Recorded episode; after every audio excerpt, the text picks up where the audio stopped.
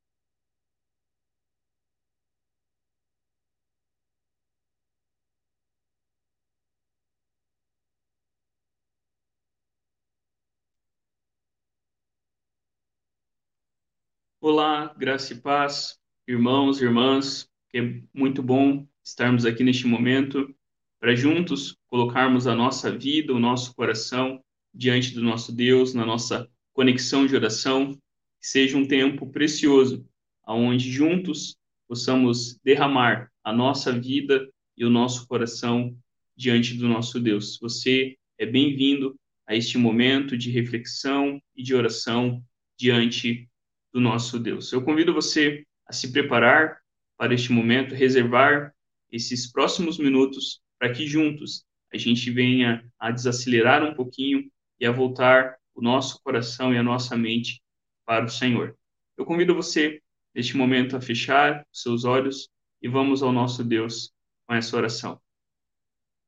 Senhor, nós te damos graças porque tu és o nosso Deus, Pai todo-poderoso que criou todas as coisas, sustenta todas as coisas e faz novas todas as coisas.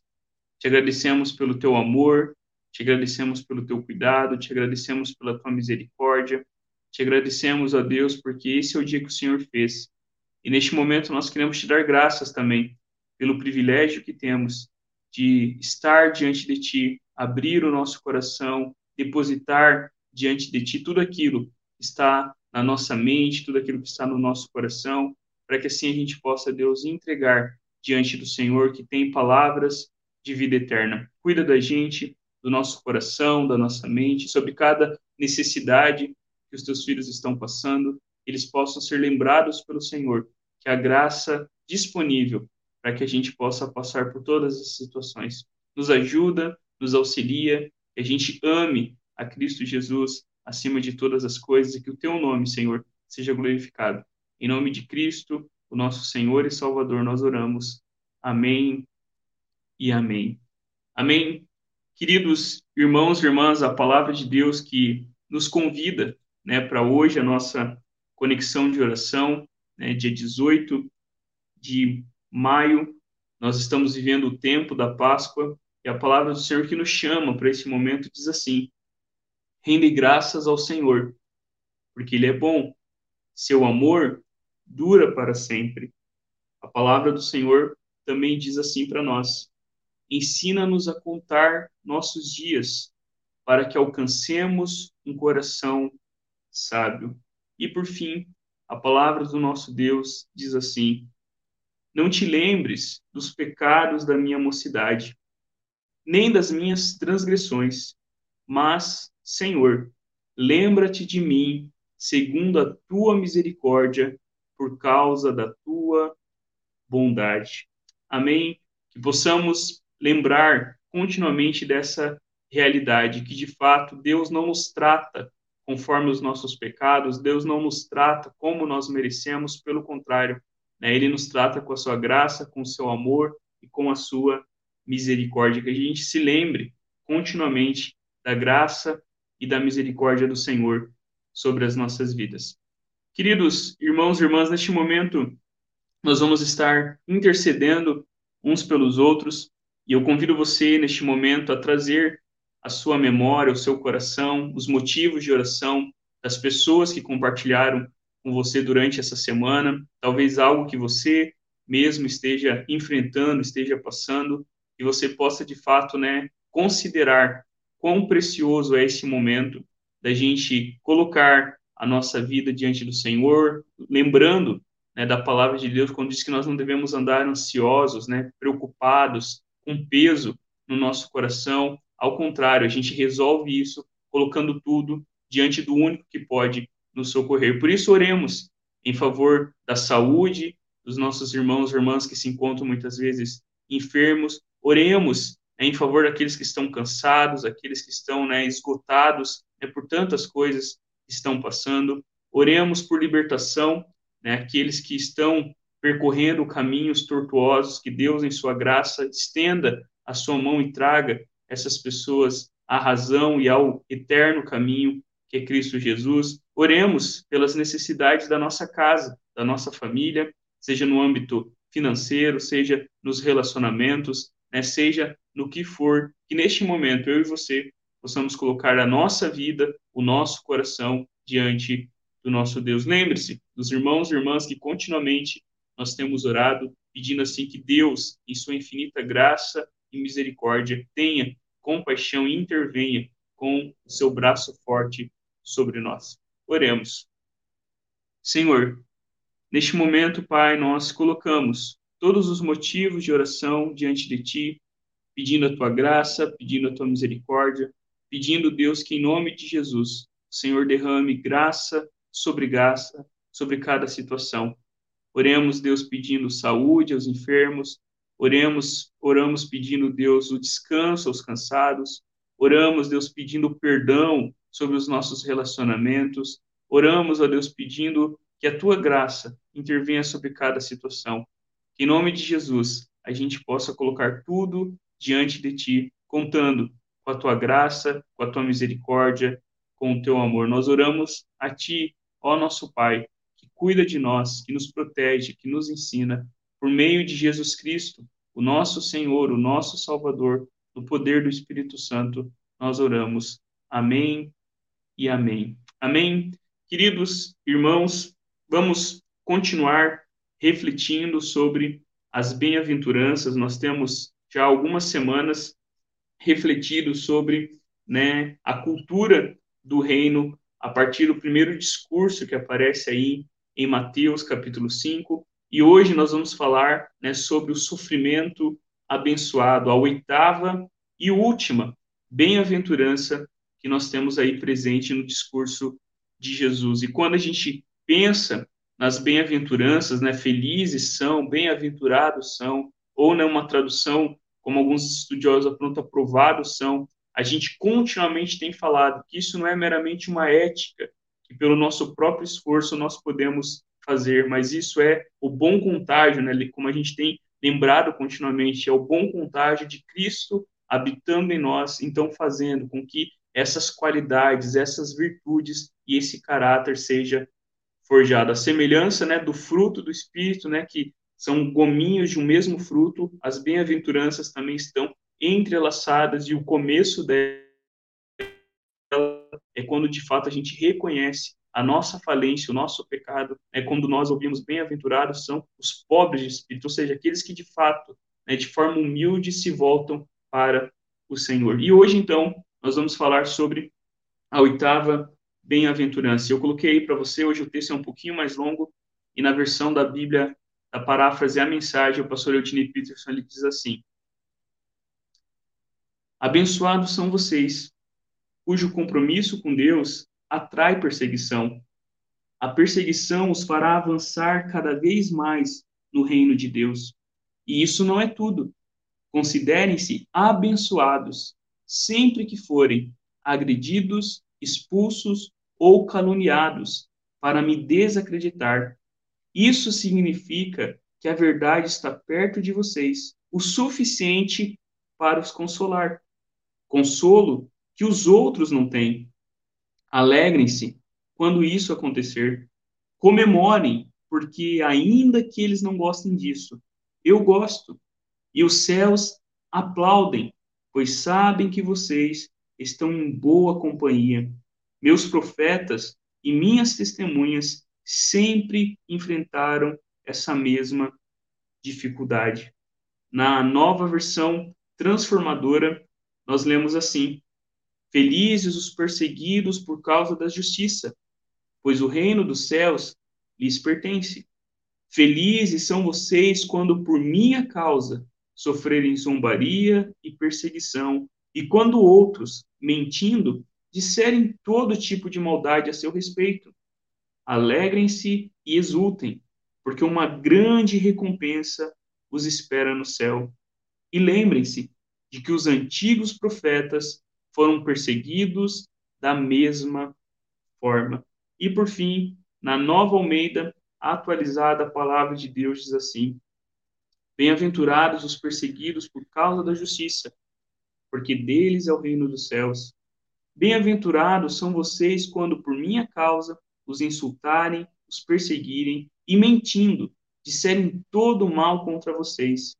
Alegrem-se e exultem, porque é grande a recompensa nos céus, pois assim perseguiram os profetas que viveram antes de vocês. Essa é a palavra do Senhor. Oremos.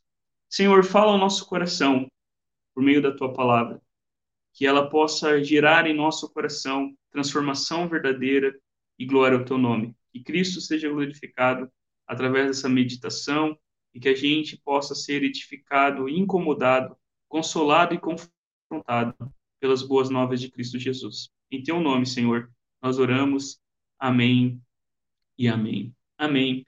Queridos, quando nós pensamos sobre essa bem-aventurança e como a gente tem feito a cada semana, eu quero compartilhar com vocês aquilo que Dietrich Bonhoeffer, no livro Discipulado, ele escreve sobre o extraordinário da vida cristã e como ele fala sobre cada uma das bem-aventuranças, né, dessas beatitudes, dessas virtudes, desse caráter que está aí presente, e sobre essa oitava bem-aventurança, né? Felizes são os perseguidos por causa da justiça, bem-aventurados são vocês quando que por minha causa vocês sofrerem insulto, perseguição e calúnia por causa de mim, disse Jesus. E Dietrich Bonhoeffer, no Discipulado, ele diz assim: Não se trata aqui da justiça de Deus, mas do sofrimento por causa da justa, por causa do juízo e da ação legítimos por parte dos discípulos de Jesus.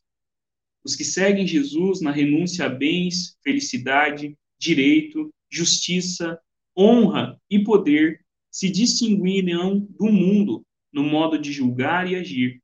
Serão, por isso, hóspedes indesejáveis. Por causa da justiça, os discípulos serão perseguidos. Em lugar de reconhecimento pela palavra e obra que realizarão no mundo, receberão apenas rejeição. Por isso, é importante que Jesus declare seus discípulos bem-aventurados, não só pelo sofrimento direto resultante da perseguição por terem confessado seu amor ao nome dele, mas também quando sofrem por causa justa, eles compartilham a mesma promessa com os pobres, na condição de perseguidos, equivalem-se a eles. No final das bem-aventuranças, surge uma pergunta: ainda haveria de fato um lugar neste mundo para uma igreja assim? Tornou-se claro que para ela só há um lugar possível, lá onde estão os mais pobres, os mais tentados, os mais mansos, a cruz do Gólgota. A igreja dos bem-aventurados é a igreja do crucificado. Com ele, tudo perdeu e, ao mesmo tempo, tudo encontrou. A partir da cruz, tudo consiste em bem-aventurados, bem-aventurados. Agora Jesus fala apenas aos que podem entendê-lo, seus discípulos.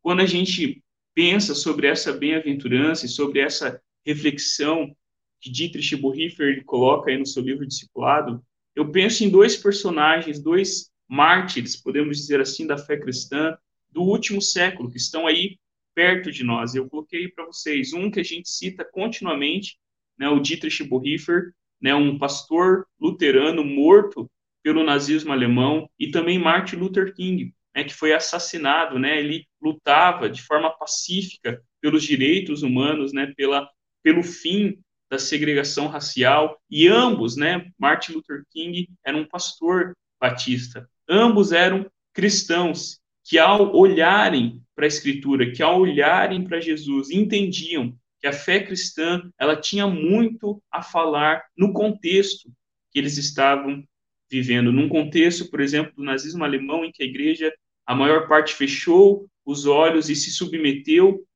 ao nazismo alemão, da mesma forma, né, nos Estados Unidos, um país tido, né, tido como protestante e vivendo, né, em oposição àquilo que a palavra de Deus diz. Esses homens foram martirizados, foram mortos, foram perseguidos por causa da justiça, por causa da fé que eles nutriam em Jesus Cristo, dizendo, né, que Jesus era, de fato, o único rei da igreja, o único cabeça da igreja, dizendo, né, que Deus criou homens e mulheres todos iguais e que o sonho, né, como Martin Luther King coloca no seu, né, emblemático discurso, né? Ele tinha um sonho de que os seus filhos pequenos estariam de mãos dadas com outras crianças brancas e todos estariam, né, cantando e se alegrando naquele lugar, né? Essa visão que esses homens tinham era baseada naquilo que eles tinham em Cristo Jesus, naquilo que o evangelho de Deus propõe para cada um de nós. E quando a gente considera ao longo da história, né, bíblica e ao longo da história da igreja, homens e mulheres foram perseguidos. E não só perseguidos, mas ainda são perseguidos. E um outro dado que eu coloquei para vocês, uma outra informação, é a gente pensar, talvez a gente quase nunca pensa sobre isso, né, no nosso conforto né, da igreja evangélica brasileira, mas hoje existem né, uma lista mundial de perseguição. Né, existem países que perseguem os cristãos, que perseguem os evangélicos, que perseguem aqueles que têm fé em Jesus Cristo. Ali na lista, por exemplo, entre os três primeiros países está o Afeganistão, a Coreia do Norte e também a Somália. Uma lista, né, com vários países, né, se eu não me engano, são 50 países aí na lista, apontando exatamente para essa realidade. Hoje, No século 21, essa é uma informação né, do Ministério Portas Abertas, que trabalha né, com a igreja em situação de perseguição. E hoje, nesse exato momento que nós estamos aqui, em um país livre, né, participando deste momento de reflexão, né, do outro lado do mundo e até aqui mesmo na América, existem pessoas sendo perseguidas por causa da fé em Jesus Cristo. Quando a gente considera isso, isso deveria levar a gente, né, a ter uma fé mais forjada, mais consistente, né, uma fé madura,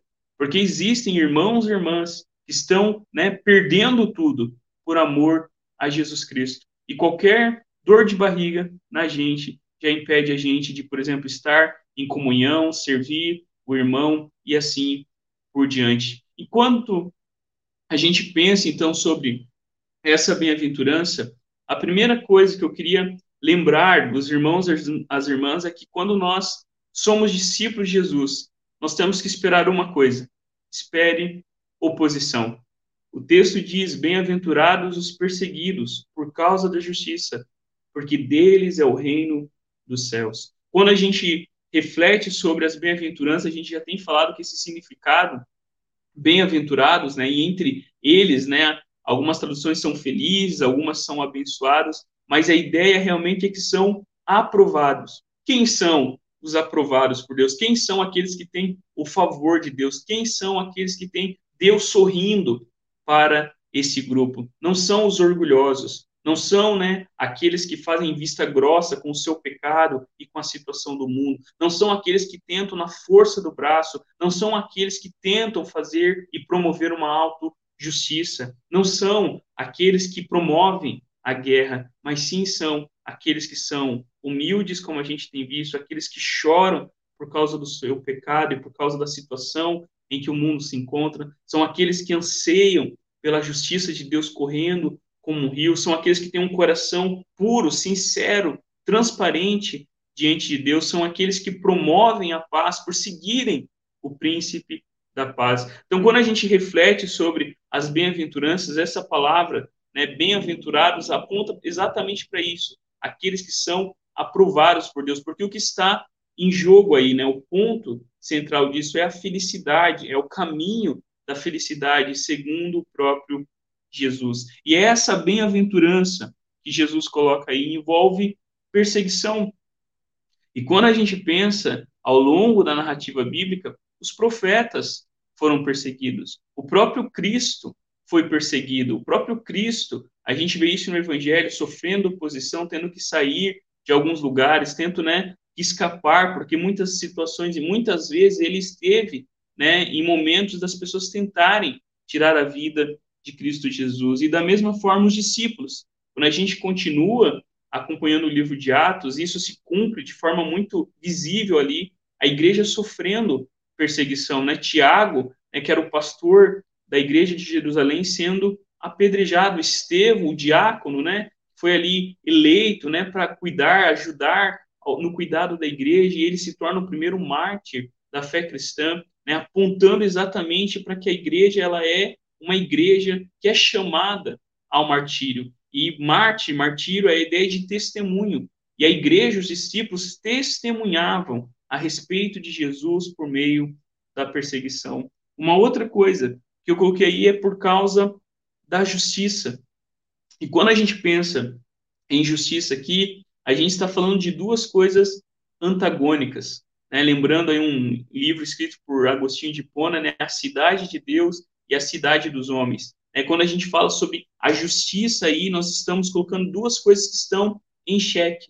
A gente está falando sobre o reino de Deus e o reino dos homens. A gente está falando sobre o evangelho revelado em Cristo Jesus e qualquer outra ideia a parte de Deus para redimir a criação. Quando a gente fala de justiça, a justiça que Jesus está se referindo aí é a justiça que fez com que os seus discípulos e a sua igreja fosse perseguida. Era a justiça que declarava que Jesus Cristo era o Senhor, que Jesus Cristo era o Rei, que todos os reinos deste mundo deveriam se dobrar diante do reino de Deus. Quando a gente considera essa questão de justiça, a gente tem né, o nosso senso de justiça desde pequenininho. Se você está na fila do recreio, alguém corta sua frente, você sabe, é natural, né, está impregnado no nosso coração. E quando Jesus fala sobre o reino de Deus, lá em Mateus 6,33, ele diz isso.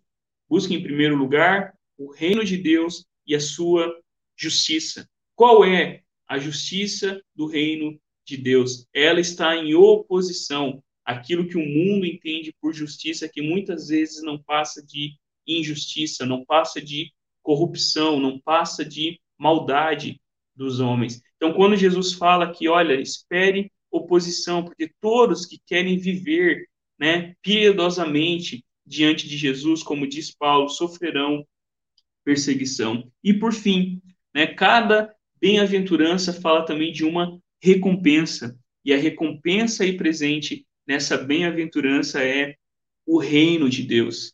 E a gente tem visto no Evangelho que o reino de Deus né, é a ideia do domínio de Deus, é a ideia né, do momento quando céu e terra finalmente se unirem. Por isso, por exemplo, que a gente viu né, no comecinho, bem-aventurados os pobres de espírito, porque deles é o reino dos céus, e perceba como termina a moldura. A primeira moldura falando que a promessa é o reino dos céus, e a última, novamente, a bem-aventurança dizendo, porque deles é o reino dos céus. A recompensa daqueles que seguem a Jesus Cristo é desfrutarem finalmente de todas as promessas que o nosso coração anseia continuamente, de que o pecado não dá a última palavra, de que a morte não dá a última palavra, de que o mal não vencerá no mundo de Deus, mas sim que o reino de Deus vai crescer, que o reino de Deus estará sobre toda a sua criação e finalmente então a recompensa daqueles que sofrem perseguição por causa do reino será receber o reino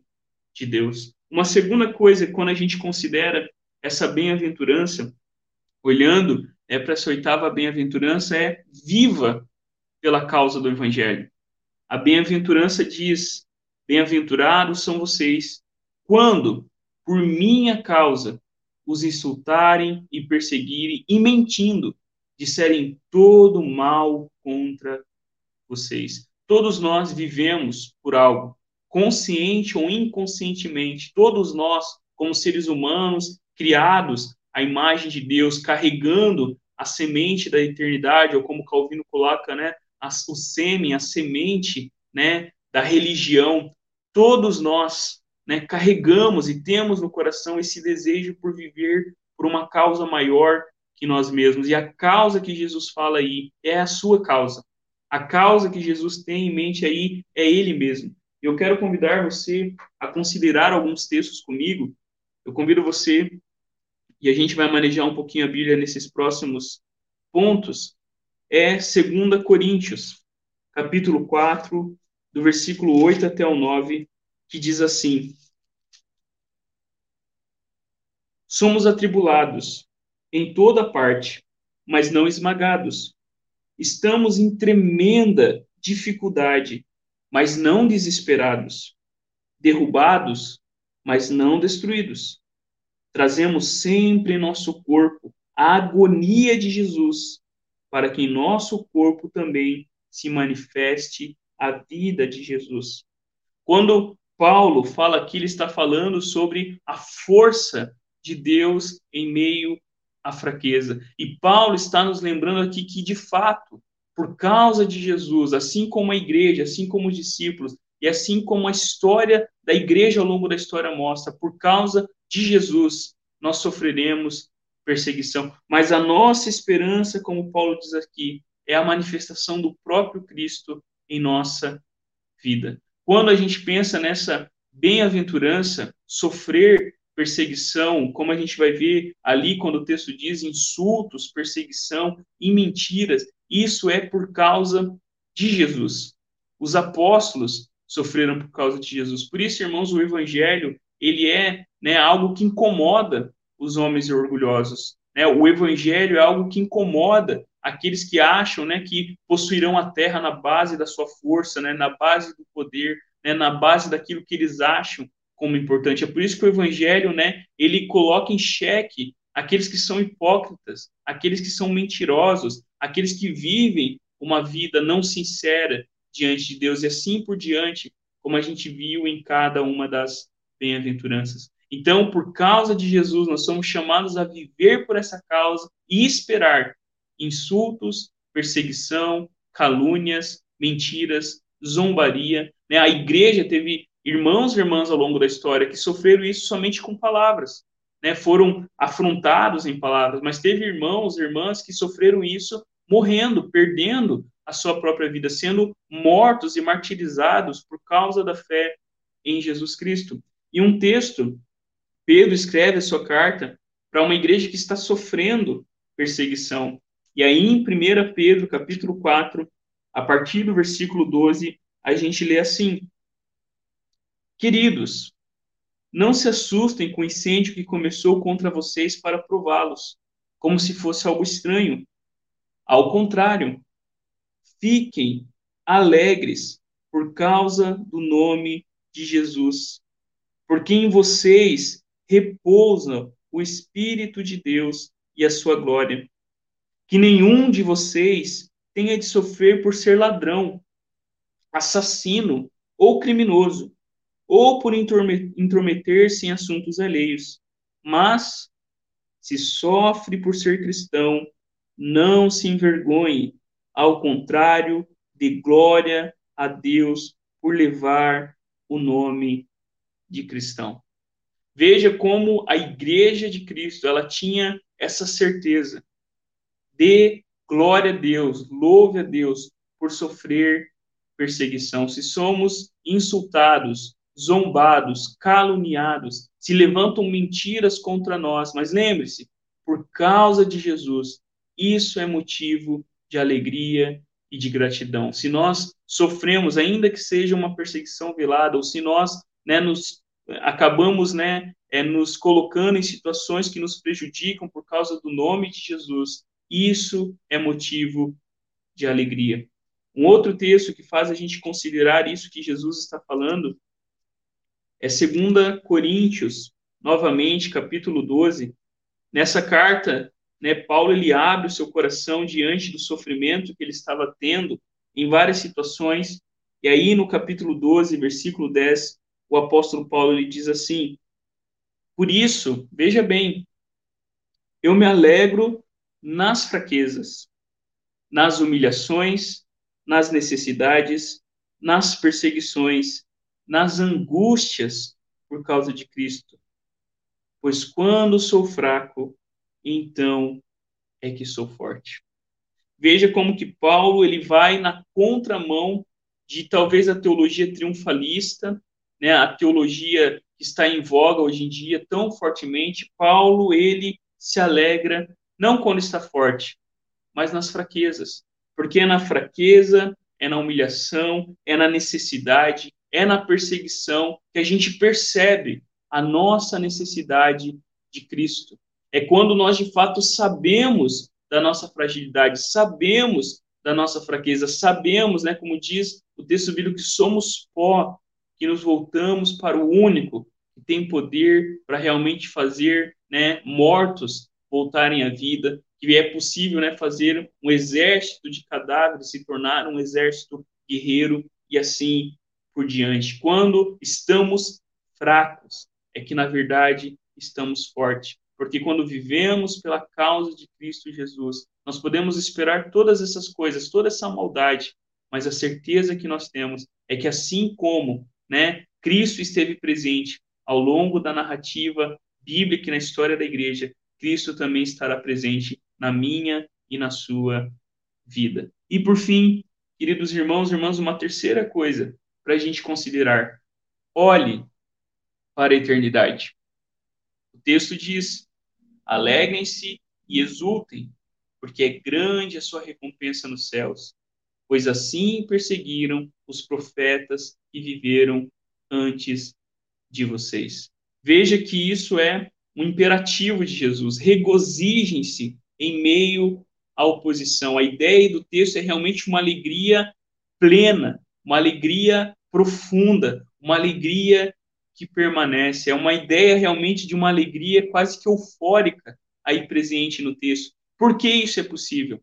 Quando a gente olha para a eternidade, quando os nossos olhos estão em Cristo Jesus. Por exemplo, eu convido você a abrir a palavra do nosso Deus em 1 Pedro, capítulo 1, versículos 6 e 8 diz assim: Por isso, fiquem alegres, ainda que agora, por pouco tempo, vocês precisem suportar as duras penas, diversas provações.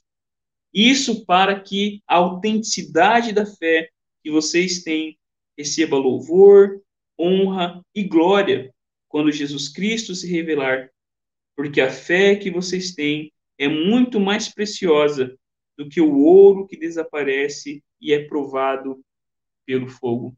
Veja como que Pedro ele nos lembra, né, uma figura, assim como aquelas pedras preciosas, elas são necessárias em colocar no fogo, é para tirar todas as impurezas, né? Pedro aqui diz que nós devemos alegrar e exultar, porque isso está acontecendo para mostrar a autenticidade da nossa fé, para mostrar que de fato eu e você pertencemos a Cristo Jesus. Um outro texto para a gente pensar e refletir é Apocalipse capítulo 19. Lembrando né, que a revelação de Jesus Cristo foi escrita por uma igreja que estava sofrendo perseguição, por uma igreja que estava sendo encorajada a manter a esperança em Jesus Cristo. E o texto diz assim: vamos ficar alegres e contentes, vamos dar glória a Deus, porque está na hora do casamento do cordeiro e a sua esposa já está pronta a igreja militante, a igreja que está em guerra, a igreja que está em missão, é chamada a se regozijar, se alegrar e exaltar a Deus em meio à oposição. Porque o texto diz: porque é grande a recompensa nos céus. E qual é a recompensa nos céus? Não é como algumas religiões dizem por aí, você ter, né, se você gosta muito de determinada comida, ou você vai ter tantas mulheres no céu, ou isso ou aquilo, a grande recompensa aí presente é o próprio Cristo.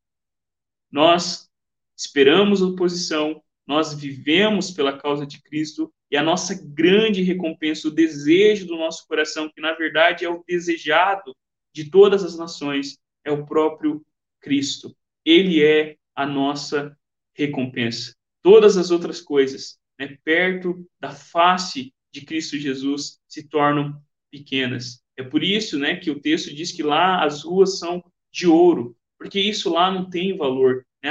As paredes são de cristais, porque o que de fato né, é glorioso no céu é o próprio Cristo Jesus. E Jesus termina encorajando, né, falando que eles não estão sozinhos, pois assim perseguiram os profetas que viveram antes de vocês. E aí a gente tem então o testemunho dos antigos. A gente é lembrado, irmãos e irmãs, que nós não estamos sozinhos, que ao longo né, de toda a história, Deus esteve presente no, no meio do seu povo, mesmo em meio à intensa perseguição, seja perseguição externa, seja conflitos internos, seja a situação que fosse, Deus estava à frente do seu povo. Aí no Evangelho de Marcos, capítulo 12, do versículo 1 ao 12, eu convido você a abrir comigo. É a parábola que Jesus conta dos trabalhadores da vinha, os trabalhadores maus da vinha. E diz assim o texto: Jesus começou a falar-lhes em parábolas. Um homem plantou uma vinha cercou com muro, fez um tanque para exprimir as uvas e construiu uma torre de vigia.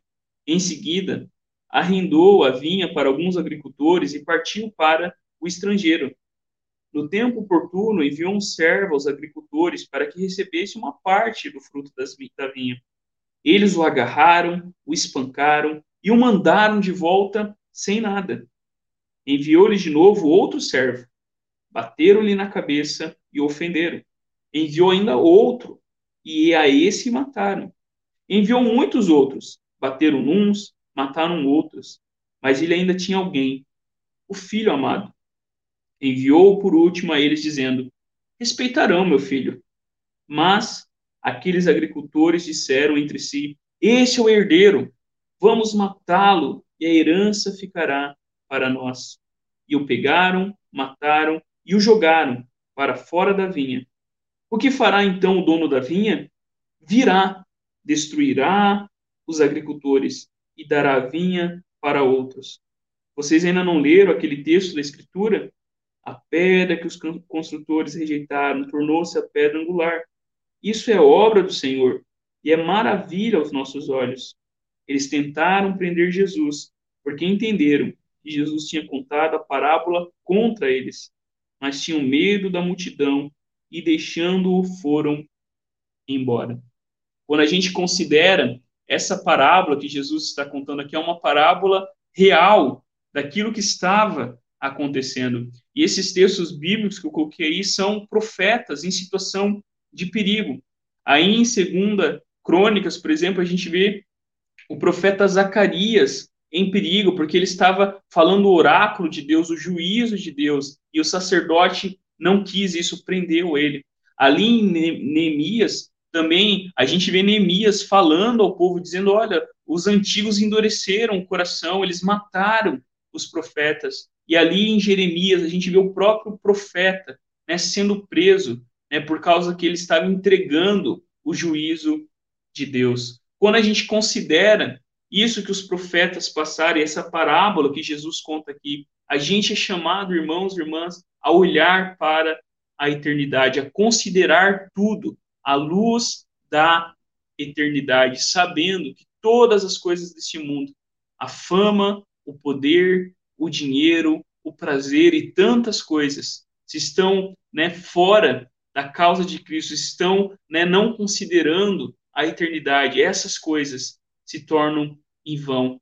Mas quando a gente olha para a eternidade e entende que homens e mulheres ao longo da história, né, como C.S. Lewis coloca, aqueles que mais fizeram neste mundo foi porque tinham seus olhos na eternidade. Quanto mais os nossos olhos estiverem na eternidade, mais fincados os nossos pés estarão neste mundo para trabalhar e servir a Deus, para que assim, né, servir a Deus com alegria, exultar no meio de tantas coisas, porque o que nós consideramos é a eternidade. Queridos, eu quero terminar com algumas considerações.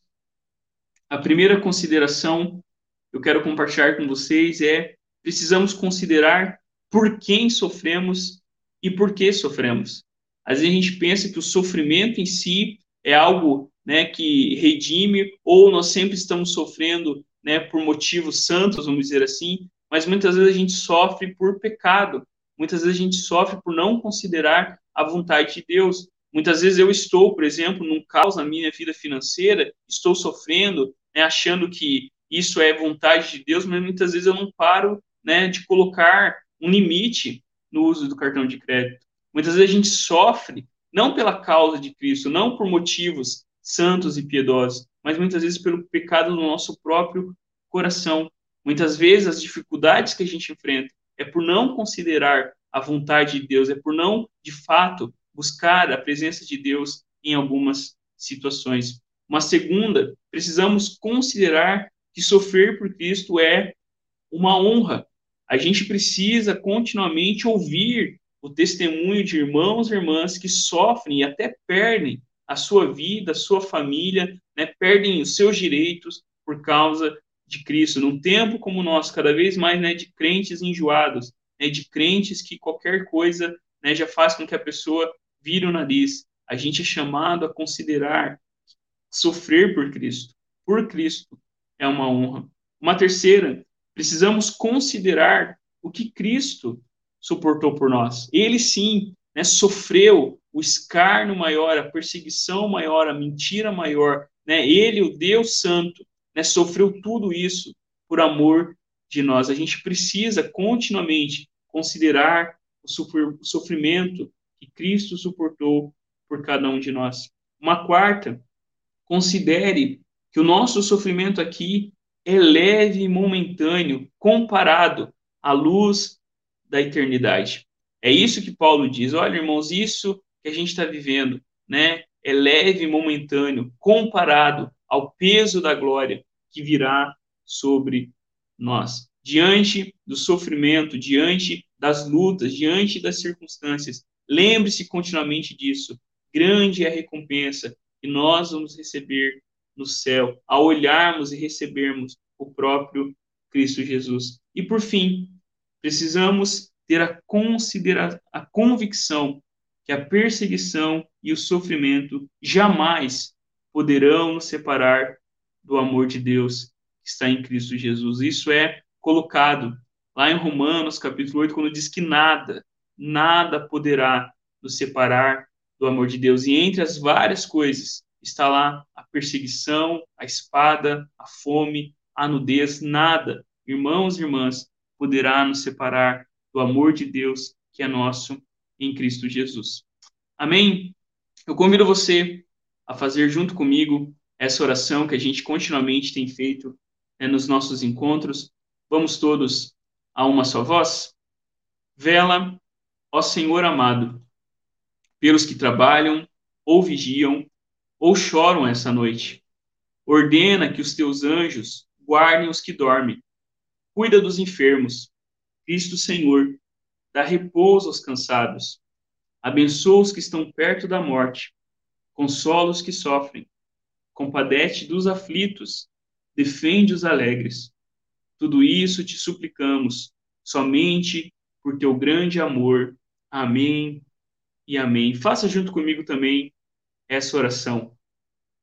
Ó Deus onipotente, a quem verdadeiramente conhecer é a vida eterna, concede-nos que conheçamos perfeitamente que teu Filho Jesus Cristo é o caminho, a verdade e a vida, para que, seguindo seus passos, andemos com perseverança no caminho que conduz à vida eterna, mediante o mesmo teu Filho Jesus Cristo, nosso Senhor, que vive e reina contigo e com o Espírito Santo, um só Deus, agora e sempre. Amém e amém. Eu convido você a fechar seus olhos, oremos essa oração final ao nosso Deus. Ó Deus, deixe o transbordamento do teu Espírito Santo cobrir a tua igreja com a bênção da unidade e a unção da tua paz, através de nosso Senhor Jesus Cristo. Amém e amém. Amém. Queridos irmãos e irmãs, que Deus abençoe a minha vida, a sua vida, que a gente possa de fato descansar e esperar nesse Deus que sustenta a nossa vida, que mesmo em meio aos momentos mais difíceis, Ele está conosco e Ele nos promete que um dia nós também estaremos com Ele plenamente. Que Deus abençoe a sua vida em nome de Jesus. Amém e amém. Fique na paz.